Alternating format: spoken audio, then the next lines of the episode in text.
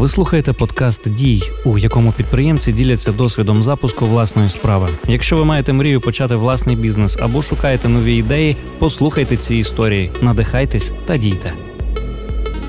Перед тим як ми почнемо, хочу зробити анонс. Сьогодні у нас експериментальний випуск, секретну частину якого зможуть почути лише наші патреони. У цій секретній частині Інна та Павло розповідають про те, як відкривали кафешки, скільки на це пішло грошей і як згодом їх продавали. Лінк на наш патрон в описі цього випуску. Долучайтесь, щоб отримати доступ до ексклюзивного контенту. Привіт, в студії разразу Олександр Васецький. Сьогодні в мене в гостях організатори Street Food So Good та інших е, крутих відомих гастрономічних фестивалів. Інна Кляп та Павло Чмирок. Привіт. Привіт, привіт. Вітання. У вас дуже цікава ніша, і е, на ваших фестивалях вже, напевно, і не тільки зі Львова люди ходять, а й з інших міст приїжджають. Рік, в принципі, ви взагалі не мали можливості їх організовувати. У вас дуже така насичена, цікава історія. І я би хотів почати з того, щоб що розпитати вас, як з чого взагалі все починалося, як ви, в принципі, прийшли у підприємництво. Е, Все почалося у 2014 році. Наш контакт з стрітфудом. Е, Він тоді був не про фестивалі, а про гастрономічний бізнес. Тобто, ми у 2014 році е, з Павлом відкрили перший свій заклад, бургерну, е, корова кольорова. Знаю, е, знаю. Та ми просто подорожували за кордоном в Польщі. Побачили там багато таких бургерних. І на той час я була студентка, яка закінчила університет, не знала, що вона буде робити. А Павло був мужчинчик, який вже трошки заробив гроші, які мав відкладені і сказав, давай відкриваємо свій заклад. І ми. Хочу додати, так? Сказав, що годі тобі працювати офіціанткою, стаєш ресторатором. Е, та, бо я підпрацьовувала офіціантом. І е, ми відкрили перший свій заклад у 2014 році, без досвіду, без бізнес-плану, абсолютно не розуміючи, скільки потрібно вкласти, як це має заробляти, скільки ми хочемо. Робили це все з бухти-барахти, але в той час, у 2014 році, ми нужно місці в нужний час, як то кажуть. Е, насправді тоді був такий бум на бургери, взагалі цей стрітфуд, який сюди заходив. І наш заклад почав одразу заробляти, все було дуже круто. І ми вирішили, що нам треба. Е, ми на той час це говорили, розширювати наш зоопарк, е, відкривати наступні заклади, не дублювати корову кольорову, а брати інші стрітфуди. Так ми відкрили в 16-му році е, заклад Добрий пес з ходогами. Це в 15-му році було, в 16-му році жовтий віслюк. З лавашами, маючи ці всі заклади і пропагуючи таку, типу, круту вуличну їжу, та трошки дорожчу, без там супер сервісу, де тебе обслуговує офіціант, але таку нішу, ми зрозуміли, що це теж потрібно якось рекламувати взагалі людей до цього вчити. Бо на той час було більше якихось там бургерних і ходогів такого дешевого зразка, та й люди не розуміли іноді, чому там я маю тут платити дорожче. Саме тут Інна та Павло розповідають про те, як відкривали і продавали кафе. Повний випуск ви можете прослухати на нашому патреоні. Лінк у описі. Ну, цікаво, дуже цікаво. Е, Давайте про фестиваль ближче поговоримо, тому що дуже багато наших е, гостей, які в нас були, вони згадували, що вони всі брали участь в вашому фестивалі. Так, і казали, що це був дуже крутий варіант потестити ідеї, подивитися, як люди на це реагують. Е, І, до речі, так багато хто насправді радить, коли ви хочете щось пробувати відкривати своє у цій сфері, почати з фестивалю. Так? Е, Розкажіть, як воно все починалося, з чого, як ви домовлялися з е, самими рестораторами, власниками бізнесу і з владою місцевою, бо це теж, напевно, окрема історія. Е, ну, Ми вирішили робити фестиваль, і одразу на наступний день я вже домовився з директором парку культури Олександром Молодим, що ми хочемо таке вас провести. І... Ти не розказав предісторію, бо тут дуже смішно. Ми просто в пабі випили забагато пива і з однією знайомою сказали, робимо фестиваль. Звісно, робимо. Я думала, що жарт, бо ми на серванці розписувалися. Боже, скільки бізнесів так починалося. А потім зранку, коли Павло сказав, що він вже подзвонив в парк, ага. то було зрозуміло. Шляху назад нема. Е, Так, ну хочу одразу сказати, що жодних якихось перепон від влади не було. Ми завжди отримуємо дозвіл на проведення події. Е, Адміністрація парку нам теж у всьому допомагає, тому тут все ок.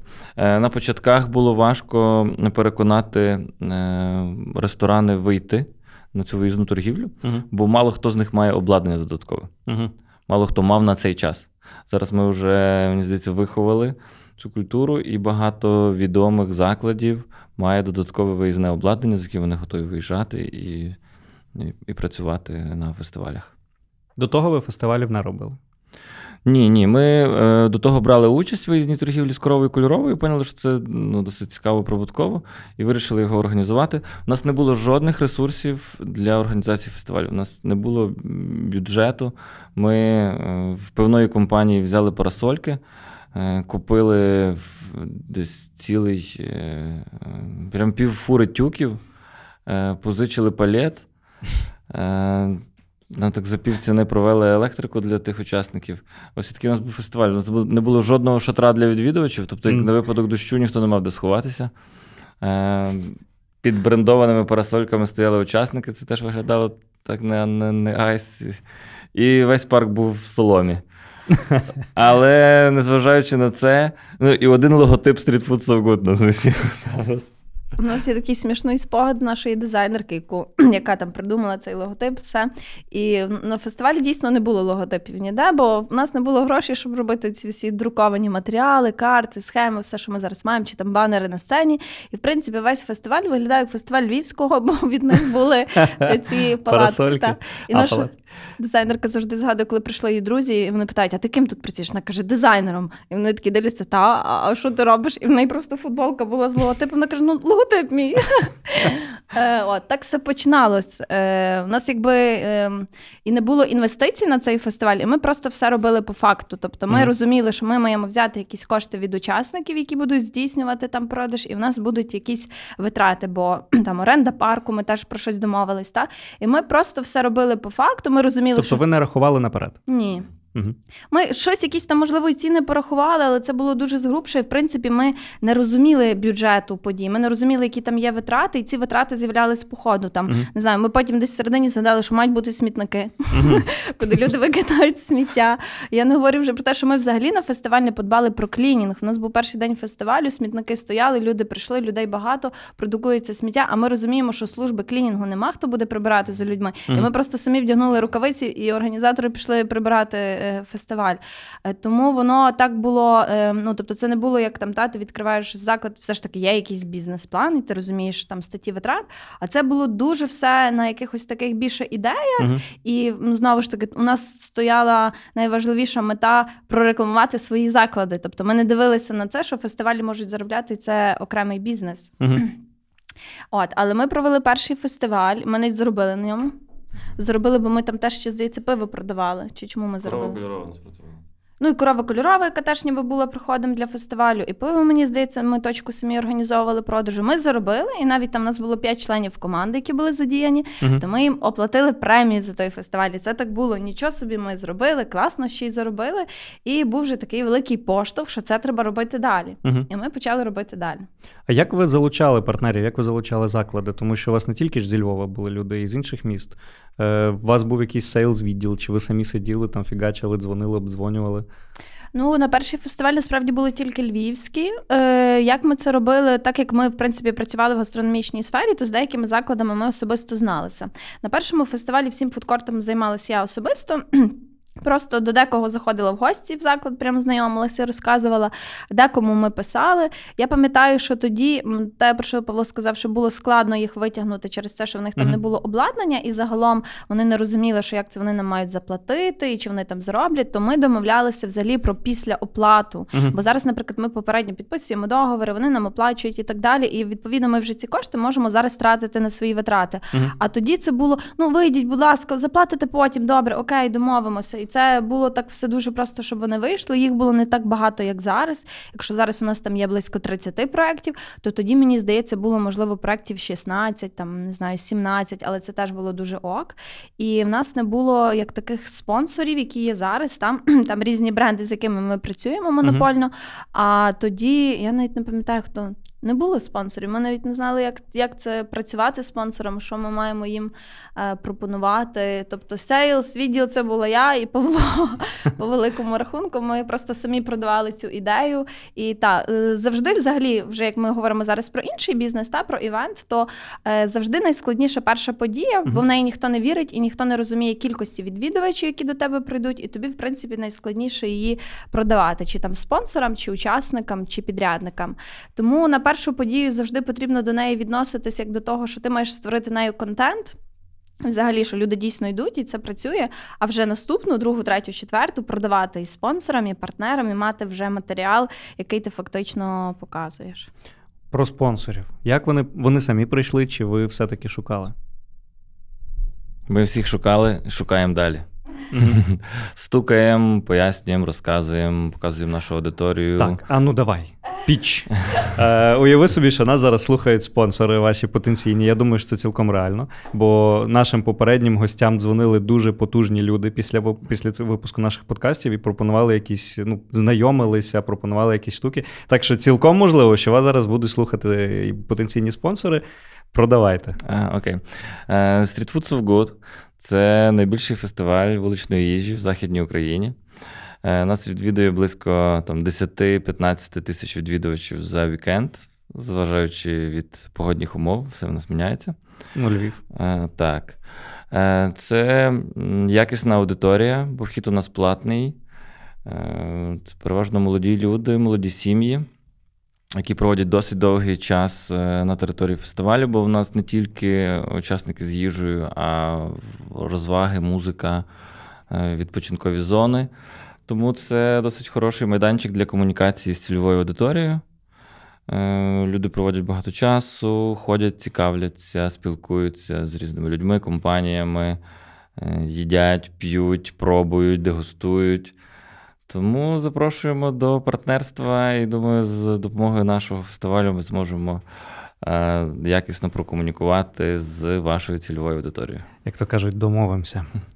Е, тобто, платний вхід це щоб відсіяти не вашу аудиторію. Це щоб заробляти гроші. Чекай. Окей, медаль з двома з двома цими, дві сторони медалі. Ні, серйозно. Тобто, це справді, щоб. Ну, бо там не така велика сума за вхід. Е, сума 50 тисяч 50 е, тисяч гривень непоганий фестиваль. Сума 50 е, гривень. Платний вхід обов'язково, бо має бути територія обгороджена. І як би не було, на когось потрібно ці витрати перекласти або на учасників, які mm-hmm. у нас продають їжу або на відвідувачів, які приходять. Е, ці кошти ми витрачаємо на покращення е, якості перебування, музичне наповнення, е, шоу-програму. Відповідно, за це мають заплатити відвідувачі. Бо якщо ми це перекладемо на учасників, вони піднімуть ціни на продукти свої, страви, і ну, і це все одно перекладається uh-huh. на відвідувачів. Тобто краще, щоб вони одразу заплатили за вхід. Ну, і... вже заплатив ті 50 гривень за вхід, ну вже точно щось купиш всередині. І вже побуду довше. Побуду довше. Посижу на тому шезлонгу. Е, е, я тільки про е, це додам, що але. Ми зробили платний вхід на третьому, четвертому фестивалі, uh і це насправді був дуже переломний момент. Е, ну і взагалі для будь-яких івентів це завжди є приламний момент, бо коли люди ходили собі безкоштовно, тут вони приходять, тут стоїть огорожа, охоронець і каса, і тобі кажуть, заплати. І пам'ятаю, перший хід коштував 20 гривень. і Ми отримали дуже багато негативних відгуків. Я пам'ятаю такий цей була так. хвиля негативу. Дуже... Як це так? Платити так, за так. що? Люди не розуміли цього. Mm-hmm. Я пам'ятаю, там дівчинка, яка тоді вела наші сторінки, вона просто не встигала на це реагувати, давати коментарі, відповіді і так далі. Я навіть пам'ятаю перші роки, може, то й було перший рік. Люди стояли біля огорожі, конфліктували з нами. Вони теж цього mm-hmm. не розуміли, що чому людина в парку е, має платити за вхід, що вона гуляє по парку. Mm-hmm. Тобто вони не розуміли, що ми орендуємо, платимо за це і так далі. Що це комерційна е, подія. Mm-hmm. Але з часом насправді і мені здається, взагалі у Львові стало багато подій. Люди до цього абсолютно окей відносяться. І зараз ми не маємо таких е, навіть в когось запитань, чому платний вхід. Вони все розуміють, щоб була безпека, було комфортно, там класно чисто і взагалі насичено по програмі, ну заплатіть за вхід. Але дивіться, у вас е, це на третьому фестивалі у вас стається ну реально репутаційна криза. Народ починає на вас таку інформаційну блін атаку. Да? Типу, як так, що за фігня, чого маємо платити? Як ви з цим боролися? Як ви виходили з цього всього? Але справа в тому, що ця атака була не від нашої цільової аудиторії. Ага. Наша цільова аудиторія одразу розуміла, що вони мусять їм заплатити за вхід. Та їм було окей. І ми їх відсіяли і. Все добре. Угу. Ну але ми насправді е, якби написали собі такий список речей, як ми будемо це людям пояснювати. Тобто та? ви до цього готувалися? Ні, ні, ми, е, Так, ми готувалися, ми навіть е, роздрукували. А, так, так, так, я неправильно зрозуміла питання. Угу. Ми роздрукували на входах такі банери, де писали: у нас платний хід, тому що угу. ми платимо всім людям і так далі. Ми там цих 6-7 пунктів написали. Ми коли заанонсували, пам'ятаю, в події, ми теж ніби це все прописали, написали, що платний хід. Е, та, але я погоджуюся з Павлом, що насправді більшість з тих, які е, їм це не подобалось, то це не дуже наша цільова. І це, в принципі, ті, які би зайшли на територію і вони би шукали щось подегустувати, а не витрачати кошти mm-hmm. і відпочивати. Окей. Е, Фестиваль це дуже така велика система, складна, та? тобто там дуже багато партнерів, стейкхолдерів різноманітних, і багато точно виникало різноманітних перешкод. Ну, так як ти казала, там ви дізналися, що зрозуміли, що немає клінінгу там і так далі. і так далі. Е, Яка з цих проблем була найбільш такою важкою, і як ви з нею боролися? Не знаю, про стейкхолдерів якось не можу е, таку конкретний приклад навести, але можливо я е, трошки інше задаю. Коли ми проводили другий фестиваль, ми цього ще не проговорювали. Ми ж перший провели, класно заробили гроші, навіть не думаючи, що ми заробимо. Ми проводили другий фестиваль, це був той самий рік осінь. Е, на тих самих, е, ну тобто організаційно, ніби ми ніяк краще не підготувалися. У нас не було там договорів, дуже класних прописаних процесів і так далі. І я пам'ятаю, що той другий фестиваль, коли ми робили, значить у Львові стандартно дощ ну, да. запрогнозували. І дуже багато багато партнерів просто в останні тижні, так як ми не мали з ними підписаних договорів, відмовились uh-huh. від участі. І ми втратили значні частини бюджету, і ми вже розуміли, що ну це не дуже ок для нас. Платного входу нема, тобто де ми будемо там заробляти, чим ми покриємо ті кошти, які від нас вже ніби пішли. І після того ми зрозуміли, ага, значить, мають бути прописані договори, і всі мають платити наперед. Бо ризикуємо завжди ми з uh-huh. цим, що там дощ паде, може бути менше людей і так далі. І ці люди теж мають розуміти, що вони завжди йдуть спільно з нами на ризики. І з часом, ну ми вже звичайно, що маємо там договори з всіма, з ким ми підписуємо. І в принципі, ми вже проводили 10 фестивалів вуличної їжі, то з 10 тільки на одному взагалі не було дощу. На кожному фестивалі дощ є, він просто в різних формах. Десь там трошки якась злива. Трошки дощ, трошки сніг. Може, заанонсуєш тематику наступного фестивалю? Ні, не заанонсую тематику. Не заанонсую. І... Ну, так, секрети. Тому е, це е, було певно таким найприломнішим моментом для нас і таким розумінням, що дощ буде завжди, ризики mm-hmm. будуть завжди. І ми теж з людьми, які йдуть нами в партнерство, маємо це пояснити. Дивіться, ми йдемо на ризики, ви теж йдете на ризики. І в принципі вибудовується така культура, хтось це прекрасно розуміє, хтось і досі нам може насправді ну до вас прийшло там мало людей і так далі. Ну але це погода. І для будь-якого організатора, в якого теж прихід бюджету залежить як від нас від входів, та то це завжди такий ризик. Блін, яка буде погода, скільки прийде mm-hmm. людей. Ну, але ми вже якось навчилися е, і живемо з тим, що ми працюємо в такій ризикованій. Зараз е, нас, якщо слухають якісь юристи, вони будуть дуже раді, тому що я трішки їх. У мене просто теж юридична освіта, і я їм такий маленький зроблю подаруночок. Люди, підприємці, не е, не заощаджуйте на юридичних послугах. Робіть нормальні договори, ідіть до нормальних юристів, бо потім може бути реально велика проблема. Краще все себе перестрахувати і бути впевненим в тому, що ніхто вас не обманить там з партнерів, не в останній момент не кине, і все буде окей. Е, так що, юристи, добренько. Е, це доволі стресова історія. У вас відбувається два. Е, ні, скільки у вас фестивалів протягом року? Ми робимо два рази на рік стрітфуд. Mm-hmm. Один ніби відкриття сезону весною. Зазвичай це кінець травня, і mm-hmm. інший закриття сезону кінець серпня, початок вересня. Тобто, у вас такими воно хвилями йде, та? там кинулися в організацію, треш навколо, потім відпочиваєте півроку, відходите, так? Ну ні, ми насправді і маємо ще інші проекти, які ми займаємося. Ми, окрім стрітфудів, робимо. Ну, ми взагалі вирішили піти в цю гастрономічну нішу. І так у нас в 2019 році з'явився ще фестиваль Морозова, який проходить е, літом. І в нас є ще один фестиваль вина і мистецтва, де ми і теж крафтових е, виноробів українських представляємо і мистецтво. І окрім того, е, ми займаємося технічним забезпеченням подій. Ми просто з часом дуже багато закуповували собі всього обладнання на наш фестиваль і зрозуміли, що чому воно просто буде простоюватися у нас на складах, якщо його теж можна здавати в оренду іншим. Тому це теж ще один із наших напрямків. Воно починає само само розростатися. Ви цього mm-hmm. не планували, воно просто все природньо відбувається. Та-та. Ну, ми зрозуміли, що годі вже ставити учасників під якісь непонятні брендовані пивом е, шатра, і вирішили купити свої. Це теж був такий переломний момент, бо це досить така велика інвестиція була для нас. Ми купили собі. Е, там, тобто шатра вони дорогі.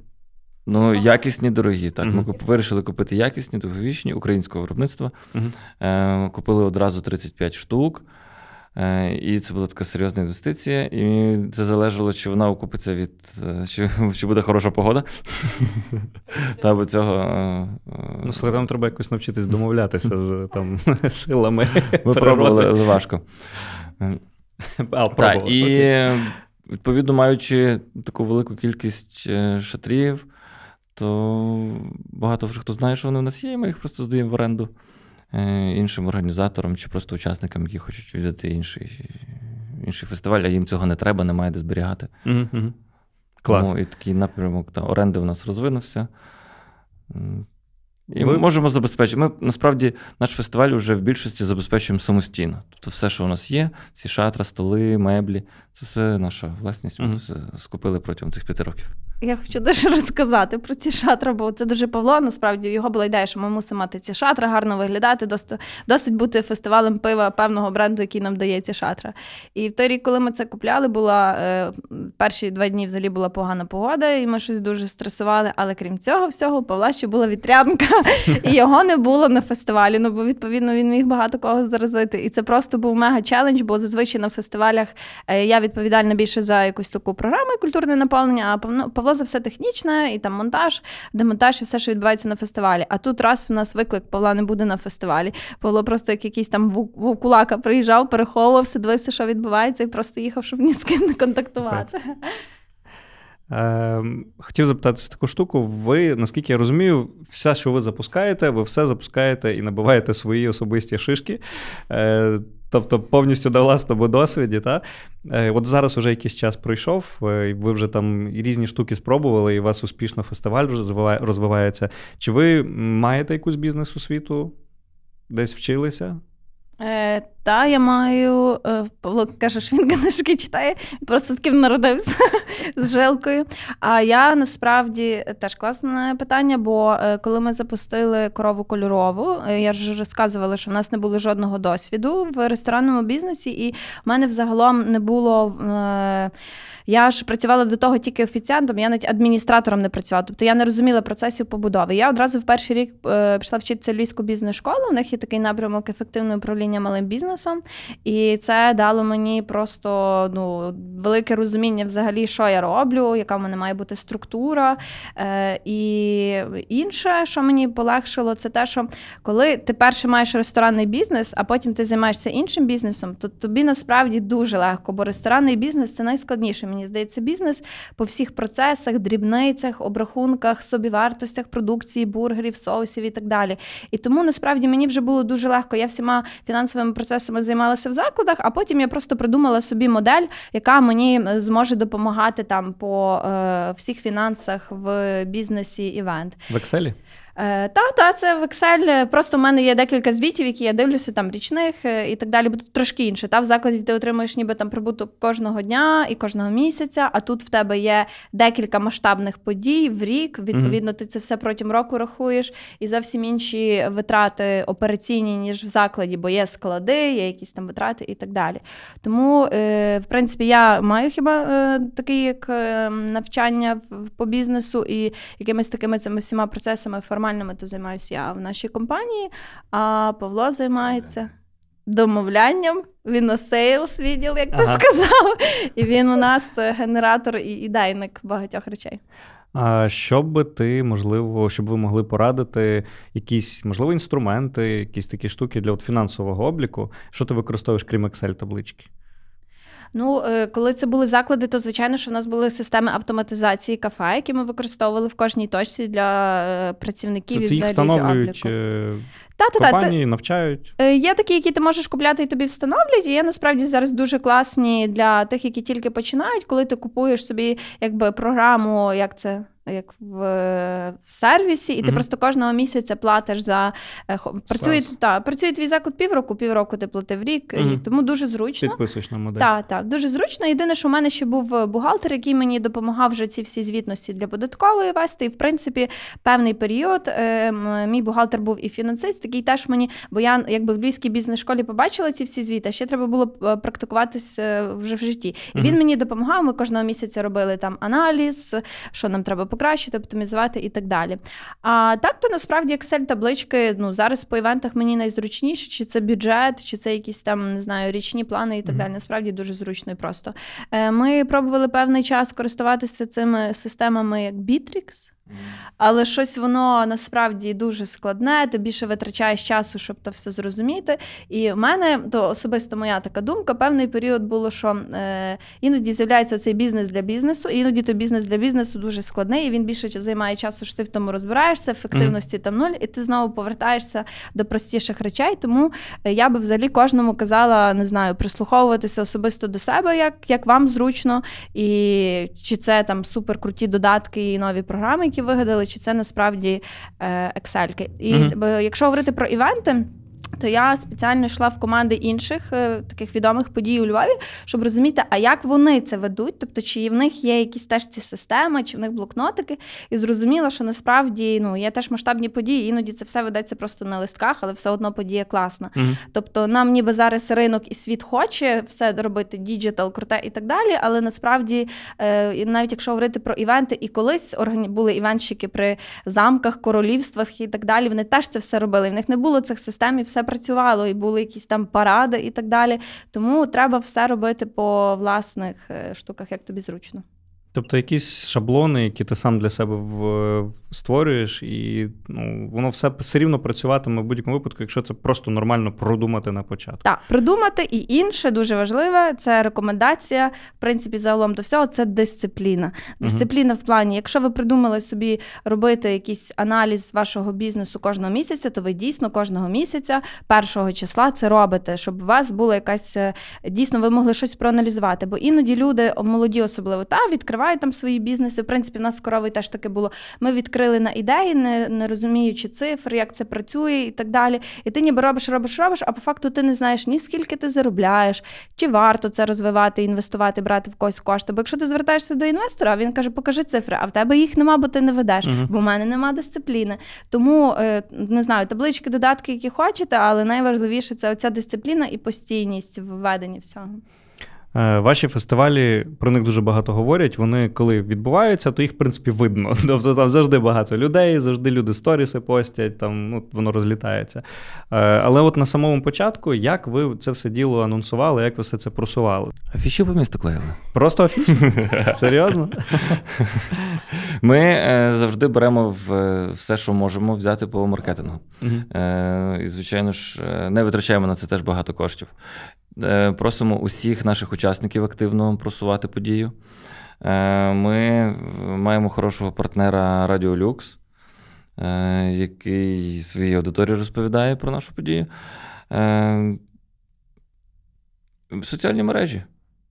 Е, ну, починалося все так. Як Павло сказав, це були просто соціальні мережі, створилася подія в Фейсбуці, яка шарилася, і афіші. Але афіш тоді, пам'ятаю, маленькі афіші, а третього формату, і може в нас було 50 штук. Тобто, хто їх бачив, я не знаю.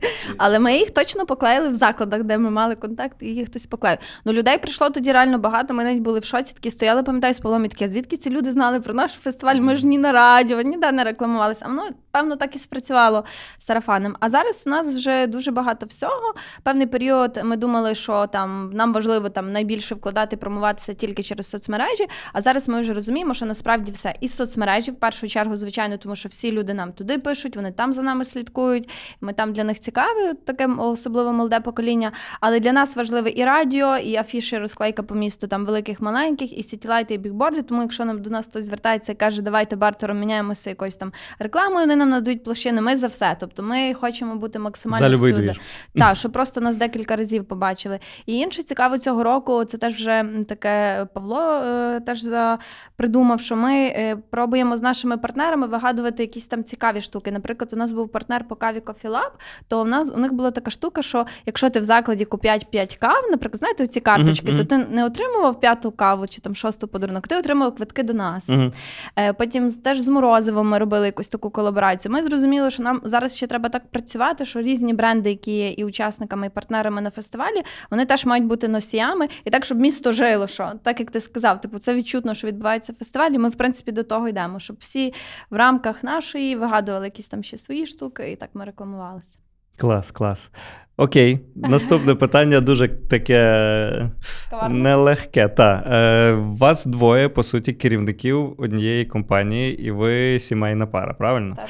Е, І отут тут питання, тому що, знаєте, є там починати бізнес з другом, це вже якби там багато хто не рекомендує. А як ви між собою? Як ви вирішуєте якісь. У вас по-любому є якісь конфлікти, якісь там тренія, що називається. Як ви все це діло вирішуєте? Е, ну, ми перш за все розуміємо, що сваритись нам не можна. І ви просто ходите і. І ми е, про все говоримо, переконуємо один одного.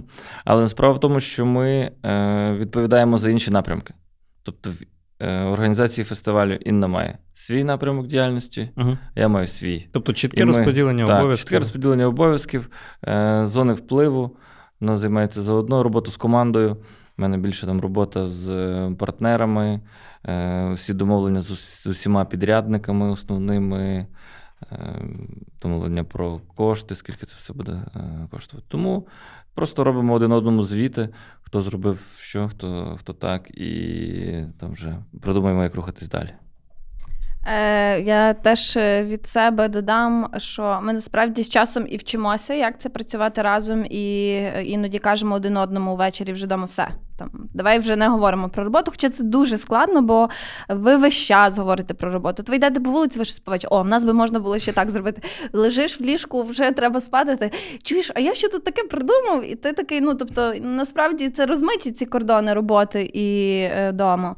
Але насправді ми зжилися. Ми вже розуміємо зараз один одного дуже близько, там не знаю, плюси, мінуси, кому що краще вдається, що ні. І це полегшує роботу. Бо ми навіть декілька разів ловили себе на тих моментах, що коли ми на якісь там зустрічі, переговорах і так далі. І Ми іноді розуміємо, кому потрібно мовчати, кому говорити. І ми тоді кожен включається. І ну це дуже оця близькість, ніби сімейна в партнерстві, вона теж тобі близька в бізнесі. Е, єдине, теж таке цікаве, це до тих, хто нас слухає, не знаю, можливо, теж має свій сімейний бізнес чи там. Планує і так далі. Е, Насправді це теж комусь це підходить, і ок, хтось каже, ні ні ні ми пробували, нам не йде, ми розійшлися. Це теж нормально. Тут вже треба дивитися, як вам. Але що ми себе ловили і для себе теж взяли таке за правило, це те, що коли ви двоє керівників, та і ви і ваш бізнес, і взагалі мені здається, можливо, є проблема в деяких підприємців, що от ти найманий працівник, та ти щось зробив, тебе похвалили премію, тебе похвалили, погладили, ти класно, молодець, ти з тим справилася. А коли ми двоє і ми не кажемо один одному подяки, не хвалимо, як там би шеф похвалив шефа, а навпаки, mm-hmm. ще більше робили якихось коментарів там, а ти би могла це краще зробити, чи ти би міг це краще зробити? І іноді ми вигорали з цього. Mm-hmm. А потім в один момент ми просто себе зловили, що нам треба бути іноді один для одного цим шефом і казати, ти класна, ти зробила то, ти класний. І воно полегшує це, бо ми розуміли, що щось не так, і нам недобре обидвом, а нас просто ніхто не хвалить, бо в нас немає дяді шефа, який би дав та, та, який би дав премію і сказав. А ми всі прості люди, і там, які би ми іноді сильні не здавалися комусь, насправді ми хочемо того самого. Похвали, щоб сказали, що ти це круто зробив, подякував. І ми прийняли таке правило, що закінчується фестиваль, не тільки там критикуємо, що би можна було краще зробити, а теж дякуємо, як дякуємо дякуємо кожному члену нашої команди. І святкувати свої успіхи, якісь е, переломні штуки обов'язково. Та та наші автопаті це запам'ятовується надовго. Збирається вся наша команда і беремо презенти від наших партнерів і своя гастрономічна тусовка. Бо на фестивалі всі відпочивають, а ми працюємо. Ну, так. Відповідно, ми мусимо своїй команді організувати фестиваль після. От про команду. Про команду дуже цікаве питання, тому що бізнес це система, і тут якісь дружні відносини, їх потрібно відкидати. От дуже класно насправді подкасті з Салаватом Олег про це говорить. Е, Є начальник, є людина, яка організувала все це діло, є люди, яких він бере до себе у команду. Та? І є якась субординація. Е, Дуже часто на початках та молоді підприємці бояться іноді критикувати, бояться звільняти. От, Тобто, ну, це здається, ніби як токсична якась там така історія. Ну, важка психологічно для деяких людей. Е, Скільки у вас в команді людей зараз є?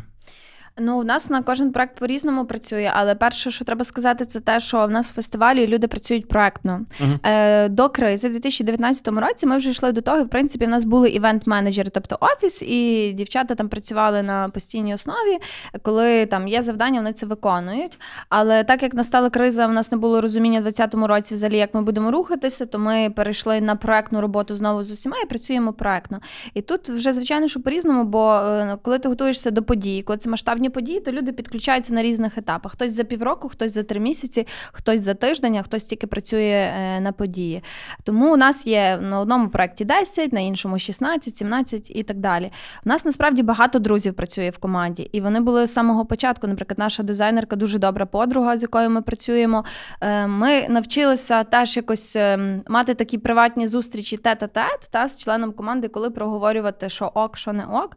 Стосовно того, про що ти сказав, звільняти людей людей, е, коли до нас приходять нові люди, і в принципі перший фестиваль він завжди є тестом. Тестом, чи цій людині наші цінності підходять. І для нас це є тестом, бо івент-сфера ну це дуже стресова сфера, і тут просто дедлайн дуже короткий. Тут немає та заклад можна перенести відкриття там тиждень-два і так далі. І заклад собі ну працює рік-півтори. А тут є івент, він має чіткий дедлайн, і в цей дедлайн все має бути виконано. І для декого це дуже великий стрес. і Він просто не витримує е, наших подій, або не витримує в тому, що теж все ж таки фестивалі це комунікації. Тут треба постійно з кимось комунікувати і про щось домовлятися. І хтось сприймає цю комунікацію і власну гнучкість, та як івентора, що це під когось не знаю, як це принижуватися, підлаштовуватися. Та а насправді ну це просто така сфера, що ти маєш домовитись, воно має працювати. Як ти домовишся? Це вже твоя справа. Тому бували моменти, і в принципі, теж е, там набором людей в команду займаюся я, то я і проговорюю, що ну ми тестуємо перший фестиваль, і дивимося і тобі, і нам, і тоді вже вирішуємо, чи далі працювати. І були моменти, так, коли я просто розуміла, що в нас є люди в команді фестивалю там. І вони не виконують роботу, вони тусуються. Але мені здається, що це загальна проблема зараз деяких молодих людей. Вони думають, що івентори, е, люди, які організовують події, на подіях тусуються. Тобто ми п'ємо коктейлі і слухаємо діджея, якого запросили. А насправді воно абсолютно не так. Тобто люди п'ють коктейлі, тусуються, у них пішов нижній брейк, а ти стоїш і дивишся, чи не знаю, не станеться пожежа, чи хтось забагато не випив, чи прибрано, і так далі. Тобто, ти насправді ну, виконуєш там свій стандартний набір. І тому ці люди, які до нас приходили, і вони оце тусувалися, я бачила, що ну час іде, а вони просто там футболка, тусуємося, класно, а mm. роботи нема. То я просто відверто ну, проговорювала там, що sorry, але ми будемо рухатись далі і шукати все ж таки тих людей, які є івенторами. Та, але це все з часом, це іноді дуже складно. Тобто я не можу сказати, що я зараз там в цьому прокрутилася. Я думаю, що і далі у мене все одно буде завжди якийсь там складно, коли там є близька і людина, тобі твій друг, а тобі треба сказати якісь там, можливо, речі, які неприємні, але які треба сказати. Ну бо ми мусимо рухатися, розвиватись. Про кризу ти згадала. Насправді дуже цікаве питання, як от вона вас застала і що було далі? Е, криза нас застала на фестивалі. Ми умудрилися провести е, в 2020 році, 8-9 е, березня, фестиваль Art and Wine. Чекай, 8-го, здається, якраз вели. Якось, якось 13-го вели. Ми за кілька днів до цього. Ми вже переживали, бо вже починали закривати кордони, вже з Італії такі неприємні новини приходили. Але нам все-таки вдалося провести. І це, напевно, була остання подія у Львові. Угу. Ми, звичайно ж, е, просто очікували. Ми розуміли, що ми не хочемо змінювати сферу, що нам потрібно розвивати далі це, чим ми займаємося. Ми розуміли, що воно рано чи пізно закінчиться. Хотілося, звичайно ж, раніше. Але от півтора роки нам це зайняло і працюємо далі. Е, Ну, як ми виходили, ми взагалі е, та перше пішли, як всі люди в той перший місяць, і думали, тримали людей, думали, що все окей, в травні ми зробимо стрітфуд. Але коли вже потім почали декілька разів переносити цей, продовжувати е, той локдаун, який на той час був, ми розуміли, що все йде не до добра. І інше, в принципі, ми ж на контакті з нашими учасниками і спонсорами, то всі просто замокли. Заклади відповідно були всі закриті для них теж криза, і ми розуміли, що ну нам нема з ким говорити, і ми прийняли рішення з'їхати з офісу офісу, uh-huh. сказали відверто всім працівникам, що ми не можемо їм нічого обіцяти. І просто насправді е, то був якийсь такий жестяковий період. Ем, оцей пам'ятаю, травень, червень, липень, бо і нічого не пом'якшували, і ми не розуміли, чи нам ще чекати, чи нам не знаю. У мене була ідея відкрити продуктовий магазин, чи займатися взагалі чим займатися. А з іншої сторони, коли ти розумієш, що ну окей, е, просто собі робити події, та але в нас великий склад з цим всім обладнанням і вкладені в це все кошти, і воно просто простоюється, і ти теж би ну що з цим робити.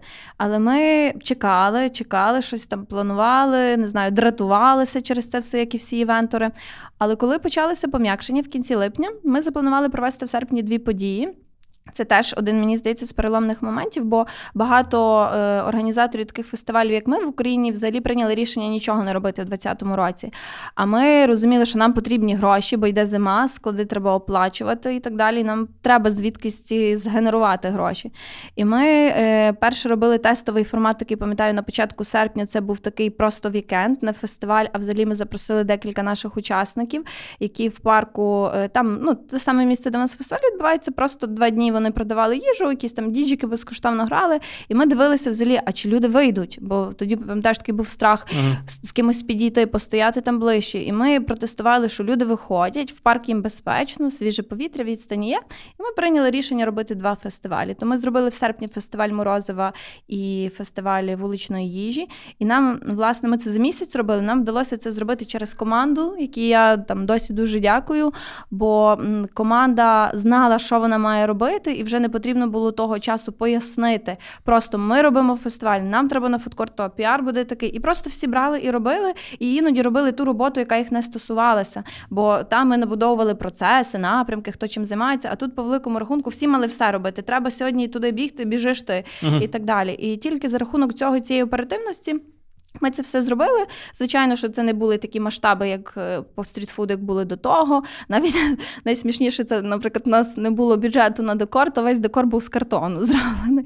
От. Але я дуже щаслива, насправді, що ми провели ті події, бо тоді були обмеження, і ми в ті обмеження зробили і розуміли, що можна щось зробити. Тому цього року нам взагалі було е, з тим легко. А далі, за рахунок чого ми е, перетрималися, то е, потім ж були вибори і було багато політичних кампаній і події були дозволені тільки на свіжому повітрі. А ми, івентори, які роблять завжди події на свіжому повітрі, в дощах, в холоді, не знаю, там будь-чому у нас є це обладнання, і ми були організаторами подій для політиків. Ну просто ми були як технічним забезпеченням, і це теж насправді дуже класно, бо ми там два місяці, прям кожні вихідні і серед тижня ми щось кудись давали, тому ми були щасливі. А далі ми, в принципі, то в серпні прийняли рішення, що ми розуміли, що буде осінь знову складна і зима, що воно пройде літо і знову всі почнуть хворіти. І ми. Хотіли знайти якесь таке приміщення і під свої власні міні-івенти, і здавати це в оренду. І так у нас з'явився ще один проект, називається Вишка студія. Е, це і фотостудія, і студія під івенти, там до 20 людей. І вона нам е, і так стратегічно потрібна, бо насправді раніше в нас ж як 17 людей працює в команді до проекту, їх треба десь збирати певний період. І Ми завжди орендували ці приміщення. А так у нас зараз є свій простір, і ми просто ці всі зустрічі робимо там. Чи навіть якщо відбувається фестиваль, у нас є зустрічі різних служб, там волонтерів, клінінгу і так далі. Теж все відбувається там. Тому ми тоді прийняли таке рішення, що ми не змінюємо напрямку, а ми якби відкрили ще один такий невеликий ем, проект, який теж є дотичним і теж підсилює все, чим ми займаємося. І так ми, в принципі, не вийшли з цього з цієї сфери і продовжуємо угу. далі. А чи задумувались ви, от власне, після цієї, цієї історії з кризою про диверсифікацію і пробувати якісь нові напрямки для себе? Ти вирішив на мене передати. Ну, нові нові, щоб інші галузі.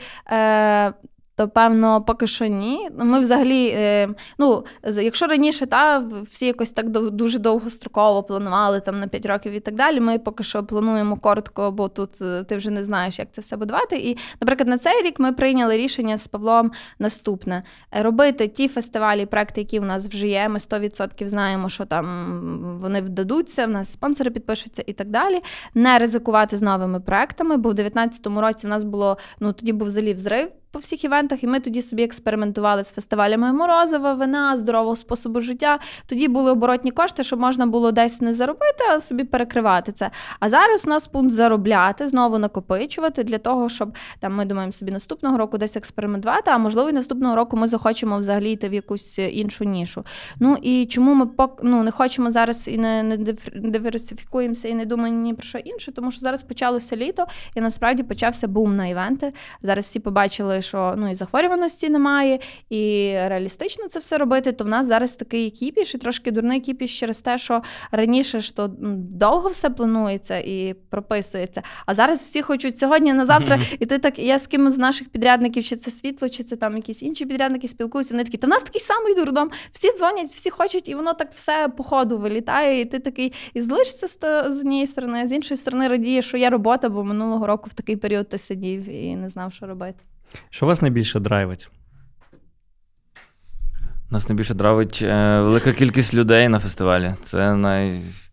найприємніше, коли приходять гарні люди, посміхаються і весело проводять час. І хочеться робити ще і ще цікаві події. Е, Так, мене теж. І я просто кожного разу, коли відбувається запуск фестивалю, ці перші 4 години, і це дуже складні, бо всіх там підключають. І я завжди собі кажу, все, більше я ніколи цього робити не буду. Більше мене тут не буде. Я просто ходжу, мовчу і ці думки собі повторюю, але приходить 3-4 години. До нас приходить велика кількість людей, друзів, знайомих, всі учасники підключені, і ти просто бачиш мільйон посмішок і подяк. Класно, дякуємо вас так круто. І ти настільки заряджаєшся і кажеш, буде ще буде багато таких подій, фестивалів. І насправді мене часто драйвить, коли виходить якийсь форс-мажор в процесі, ти цей форс-мажор вирішуєш там і швидко, то ти такий прям бух, нічого собі, та ми можемо, та ми можемо ще і покруче робити.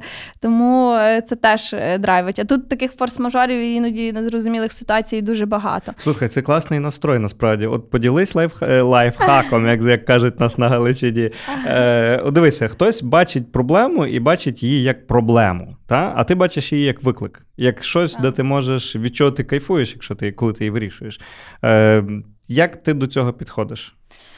Е, Та по-різному, але не знаю, якось.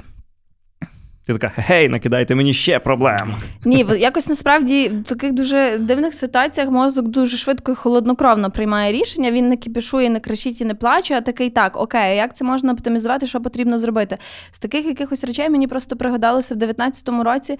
Е, ми робили е, весною два фестивалі. Е, один до Дня міста, він був якісь там перші вихідні травня, а інший, мав бути, через два тижні. І ми, коли робили цей фестиваль до Дня міста, ми попали в страшні дощі. Фестиваль був збитковий, і взагалі ми зрозуміли, що травень проливний весь. І ми дивимося, через два тижні у нас наступний фестиваль, а дощі, і ми розуміємо, що ми знову будемо робити збитковий фестиваль, і всі будуть схарені. Я пам'ятаю, що це неділя, якась там третя-четверта година дня. Ми сидимо на цьому одному фестивалі. Людей абсолютно немає. Ми запросили круту програму з Києва і самі слухали тих виконавців. І я просто така так. Треба мені виїхати за межі, щоб мислити по-іншому. Виїхала за межі фестивалю, сіла і зрозуміла, що ага, в нас є два тижні до фестивалю, реклама ще нікуди не пішла на радіо, афіші ще не пішли в проклейку. Дати можна змінити. Швидко подзвонили серед неділі парку. Чи можна перенести на тиждень? Та можна. Домовилася з іншим організатором, і ми це швидко перенесли. І можна було, звичайно, що сісти, ну окей, будемо мати другий фестиваль, він буде знову збитковий. Але мозок почав думати, а які можуть бути ще варіанти? І я думаю, що тут важливо просто коли стається якась така ситуація то не давати рамок мозку, а давати йому думати чим ширше. І чим ширше ти думаєш, тим зароджуються якісь такі ідеї, які ти би навіть не міг іноді собі подумати, блін, точно можна було ще так зробити. Голо такий спокійний сидить собі. Я не уявляю, що в тебе в голові, коли в тебе щось таке стається. Ти теж так спокійно реагуєш? Чи в тебе теж якийсь включається драйвер? Е, Ну, я теж люблю е, подякувати собі за вирішення якоїсь складної ситуації, яка трапилася. І ми на фестивалях е, не маємо часу довго думати, і мусимо це все швидко приймати рішення і робити. І, і Ну, це це цікаво. Мені подобається е, такий такий драйв. Та. Тому виклики і вирішення цих проблем це теж плюс. Наше все. Окей, останнє питання, яке я задаю всім. Е, що б ви порадили людям, які от зараз в умовах невизначеності такої тотальної, та е, все-таки вагаються, задумуються про власну справу, але вагаються, бояться, щось їх стримує. Що б ви їм порадили? Та однозначно треба рухатися в напрямку того, до чого лежить душа. Е, але чи варто в даний період там ризикувати всім і, і, і вкладатись в щось? То я би не сказав. Але помало невеликими кроками щось робити. І Тестувати. І воно прийде. Там. Ну, До нас воно теж прийшло не не одразу. Там, Ми займалися різним, е, потім ми робили е, заклади, і врешті ми прийшли до івентів. Та Івенти е, це ну, для мене особисто дуже цікавий, дуже цікаве заняття, бо це короткотривалі проекти. Придумав, запланував, зробив. Все. Починаєш наступний, наступний, наступний. Ну, Це, Це цікаво. Мислити проектами. Е, Молодим людям, які думають, вагаються, бояться, які мене зараз чують. Е, Перше, говоримо про той типаж, який вже має ідею, він просто боїться саме з тією ідеєю е, запуститися. Та? То е, я думаю, що вам точно треба зробити того, чого ми не робили з Павлом, проговорити з якимись, зустрітися за кавою з людьми, які вже щось таке зробили, щоб зрозуміти взагалі, які є там труднощі, найбільші небезпеки, і просто це теж собі прорахувати. А з іншої сторони, просто сісти, не знаю, взяти листок ручку і написати, що найгірше може з вами статися, якщо ви це запустите. І які будуть наслідки. В більшості випадків для нас це є кошти та і час. То просто, е, ну, якщо ви прийняли це рішення, ви все одно мусите розуміти, що ви йдете в підприємництво, а це завжди ризики. Якщо ви навіть втратите ці кошти, то хай це буде просто плата за ваш досвід і ваше навчання. І кошти, ну, сьогодні воно є, завтра немає, потім знову навпаки. Тут абсолютно нічого страшного. Час теж, ну на що ви його тоді потратите, добре собі е, подумайте. А про тих людей, які е, є просто теж така категорія молодих людей, які щось хочуть, вони працюють на якійсь роботі, в них є ідея, вони не знають що.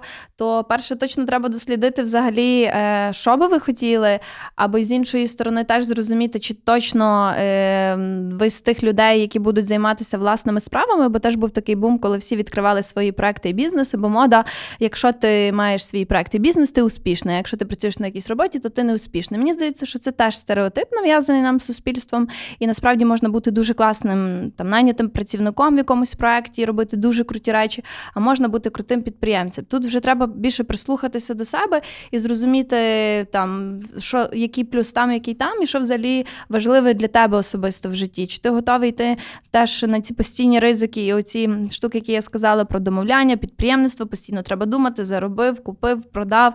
Е, і так далі. Чи це тобі ок, чи тобі краще просто десь креативити на якісь компанії, але вигадувати суперкруті проекти, і там є бюджети, і тобі не треба думати, як зробити щось з чого.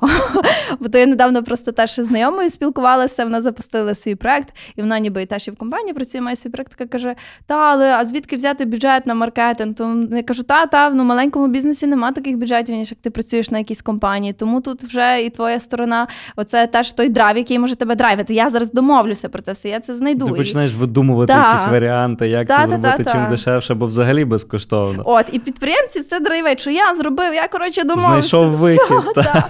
І він такий, ти сидиш, в нього очі горять, грошей в нього не було, але він все зробив. І це його. Тому першим зважити на плюси і мінуси, якщо це кошти, це абсолютно не проблема. А другим ще теж дуже добре себе дослідити, чи, чи точно ви хочете щось спробувати, чи, чи ні. Круто. Дякую вам за таку цікаву, надихаючу і глибоку розмову. Насправді, я думаю, багатьох людей вона надихне і трішки е, надасть вашому фестивалю. Принаймні зараз голосу, та? тобто ми не можемо вас побачити в подкасті, але е, більш такого ще людського. Та? Е, так що, ну, я, наприклад, ваш фанат. Я ж я тепер ще більший фанат, я тепер буду ходити взагалі на всі фестивалі. Якщо я там раніше пропускав, бо там якийсь дощ чи ще якась ерунда. Ні, все, я тепер буду завжди ходити, тому що ви круті, і ви зробили дуже круту штуку. Тобто, те, чого, те, що вдається небагатьом насправді людям, дожати все цю історію, витримати е, купу реально великих проблем і ризиків, і весь цей карантин, і так далі. І далі цим займатися. Це дуже круто, це надихає. І, е, як завжди кажемо в кінці нашим слухачам, дійте. Дякую, що послухали цей подкаст. Якщо він вам сподобався, ставте зірочки в рейтингу і діліться випуском у сторіс.